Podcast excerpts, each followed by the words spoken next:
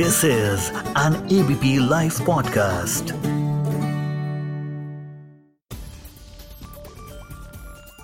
आपका नंबर कब आएगा? नंबर आएगा भी या नहीं आएगा? यहाँ बात शादी की या नौकरी की नहीं हो रही। नमस्कार, मैं हूँ आपका दोस्त विजय विद्रोही। आप सुन रहे हैं एबीपी लाइव पॉडकास्ट और मैं लेकर आया हूँ आपका पसंदीदा प्रोग्राम न्यूज़ इन डेप्थ हम बात कर रहे हैं कोरोना के वैक्सीन की, कोरोना के टीके की। भारत सरकार ने पचास हज़ार करोड़ रुपए वैक्सीन के लिए अलग रखे हुए हैं। वैक्सीन भी तैयार है। एक नहीं, दो नहीं, तीन नहीं चार चार तरह की वैक्सीन तैयार है।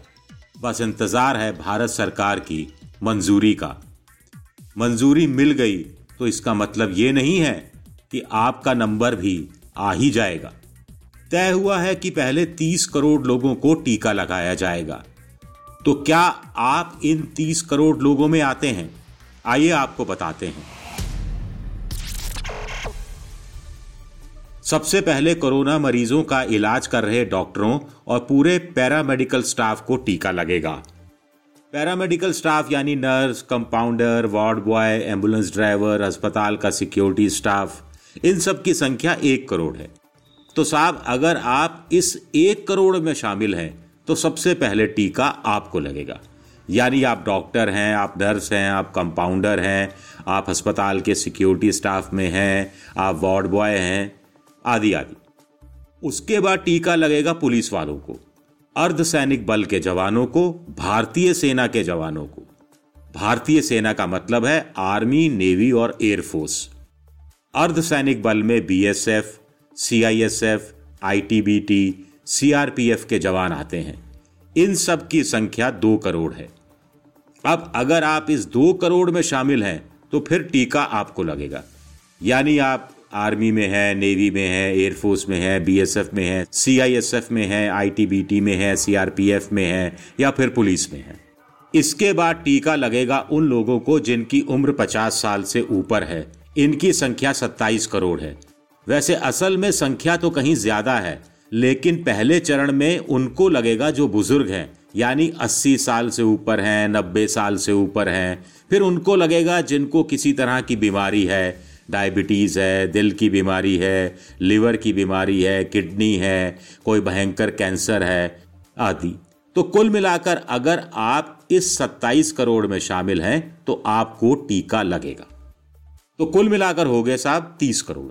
एक करोड़ डॉक्टर पैरामेडिकल स्टाफ, दो करोड़ पुलिस वाले, सेना वाले और सत्ताईस करोड़ पचास साल पार के लोग।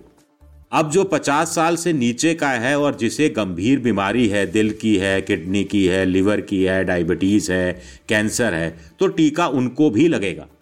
मान लो ऐसे लोगों की संख्या बीस करोड़ है, क्योंकि हमारे यहाँ डायबिटिक लोगों की संख्या बहुत ज़्यादा है और कम उम्र में हो जाता है। तो मान लीजिए 20 करोड़ ऐसे लोग हैं तो कुल हो जाते हैं 50 करोड़। तो कुल मिलाकर जब कोरोना का टीका आएगा तो मोटे तौर पर हम कह सकते हैं कि ये 50 करोड़ लोगों को शुरू में लगेगा। यानी देश की करीब करीब 36 से 40 फ़ीसद जनता को। तो आप सवाल उठा सकते हैं कि मान लीजिए आप 40 साल के हैं, आपको कोई बीमारी नहीं है तो आपको टीका नहीं लगेगा तो क्या आप कोरोना से बच जाएँगे? जानकारों का कहना है कि सरकार का ये मानना है कि 40-50 करोड़ लोगों को टीका लगने से हर्ड इम्यूनिटी पैदा हो जाएगी। यानी कोरोना का वायरस इतना कमज़ोर हो जाएगा कि किसी दूसरे में कोरोना फैला ही नहीं पाएगा। इस पर बात करेंगे, आगे थोड़ा कॉम्प्लिकेटेड टॉपिक है। पहले आपको बताते हैं कि टीका लगाने का काम इतना आसान नहीं होगा। गाँव गाँव टीका पहुंचाना इतना आसान नहीं है। क्योंकि टीके को डीप फ्रीजर में ले जाना होगा, वहाँ डीप फ्रीजर में रखना होगा। आपको जानकर हैरानी होगी कि फाइजर और मेडोर्ना कंपनी के टीकों को तो माइनस बीस से माइनस सत्तर डिग्री का टेम्परेचर चाहिए। ये सब कैसे होगा? भारत में कैसे होगा? सोचकर ही दिल काँप जाता है। कुल मिलाकर हम टीका लगाने की तुलना लोकसभा के चुनाव से कर सकते हैं। अब 2019 के लोकसभा चुनाव को लेते हैं, कुल 90 करोड़ वोटर थे तो इनकी वोटर लिस्ट बनाई गई, चुनाव आयोग ने बनाई। इन 90 करोड़ वोटरों में से 60 करोड़ वोटरों ने वोट डाला। उसके लिए 40 लाख कर्मचारी लगाए गए, जिन्होंने वोटर लिस्ट बनाई, जिन्होंने बूथ में वोट डलवाने का काम किया, जिन्होंने बूथ की सुरक्षा का जिम्मा संभाला।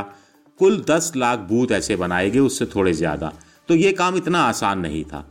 अब ये तो 90 करोड़ लोगों के लिए था। लेकिन अगर सभी एक सौ उनतालीस करोड़ लोगों को टीका लगता है और हर किसी को मान लो दो दो डोज लगते हैं तो करीब 280 करोड़ डोज हर जगह पहुंचाना और टीका लगाना आसान नहीं होगा। इसके लिए टीका लगाने वाले एक्सपर्ट लोग चाहिए, यूज़ एंड थ्रो वाली सिरीन चाहिए, रुई चाहिए, अगर कुछ गड़बड़ हो गई तो डॉक्टर चाहिए। वैसे एक टीका लगने में तीस मिनट लगेंगे। टीका लगने के बाद आदमी को आधा घंटा वहीं बैठना पड़ेगा ताकि कुछ गड़बड़ी होने पर तुरंत इलाज हो सके। सौ सौ के बैच में टीके लगेंगे। आपको अपना आधार कार्ड दिखाना होगा, बीमारी के सबूत भी देने होंगे। अगर दो डोज ज़रूरी हैं तो सरकार को देखना पड़ेगा कि पहली डोज लगाने वाला हर हालत में दूसरी डोज के लिए भी सामने आए। एक ही डोज लगा कर रह गया तो कोई काम का नहीं।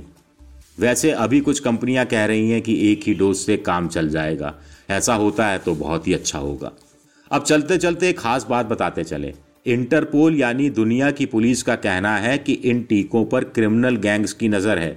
वो टीके चुराने की कोशिश कर सकते हैं, वो लूट सकते हैं, वो डकैती डाल सकते हैं, यानी टीके जहाँ रखे जाएँगे, वहाँ हिफाजत का प्रबंध करना पड़ेगा। इंटरपोल का कहना है कि चूँकि करोड़ों अरबों की संख्या में वैक्सीन तैयार होंगे तो कुछ बदमाश किस्म के लोग नकली टीके भी बना सकते हैं, उन्हें भी बेच सकते हैं, उन्हें असली टीकों के साथ मिलाकर बेच सकते हैं।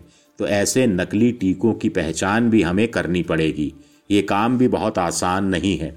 दुनिया में छः अरब से ज़्यादा की आबादी है। इतनी बड़ी संख्या में टीकों को गलत लोगों से कैसे बचा पाएँगे हम? यानी कुल मिलाकर, वैक्सीन का बाज़ार में आना अलग बात है उसको गाँव देहात कस्बों तक पहुंचाना अलग बात है और उसको लगाना अलग बात है। अब सवाल उठता है कि टीकों की कीमत क्या होगी? कितना पैसा खर्चना पड़ेगा? अमेरिका और यूरोप के देशों ने तो कह दिया है कि टीका मुफ़्त में लगेगा, लेकिन भारत में अभी ये तय नहीं हुआ है। कहा जा रहा है कि केंद्र सरकार और राज्य सरकारें मिलकर खर्च उठाएँगी। वैसे कुछ लोगों का कहना है कि जो लोग अफोर्ड कर सकते हैं उन्हें पैसे देकर ही टीका लगाना चाहिए। डॉक्टर त्रेहन भी ये बात कह रहे हैं। भारत ने कोरोना महामारी को राष्ट्रीय टीकाकरण कार्यक्रम में शामिल नहीं किया है। अगर इसमें शामिल किया गया होता तो टीका मुफ़्त में लगता, जैसे कि हमें चेचक, खसरे, पोलियो आदि के टीके बचपन में लगाए जाते हैं।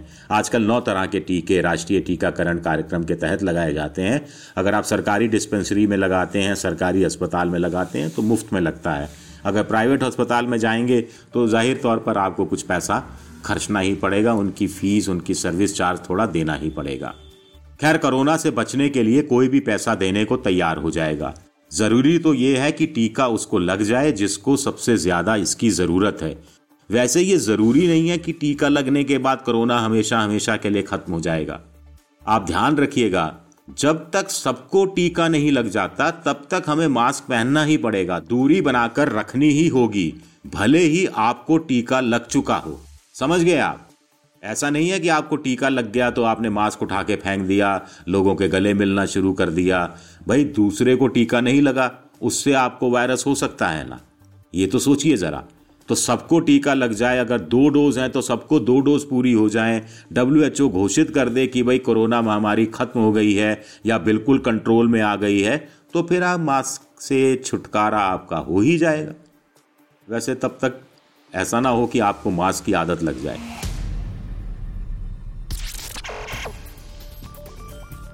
खैर, इस हफ़्ते न्यूज़ इन डेप्थ में इतना ही। आपके दोस्त विजय विद्रोही को इजाज़त दीजिए। अगर आपको ये जानकारी पसंद आई तो प्लीज़ इसे अपने दोस्तों को फॉरवर्ड करें, उनके साथ शेयर करें। तो मिलेंगे अगले हफ़्ते, तब तक सुनते रहिए ABP live podcast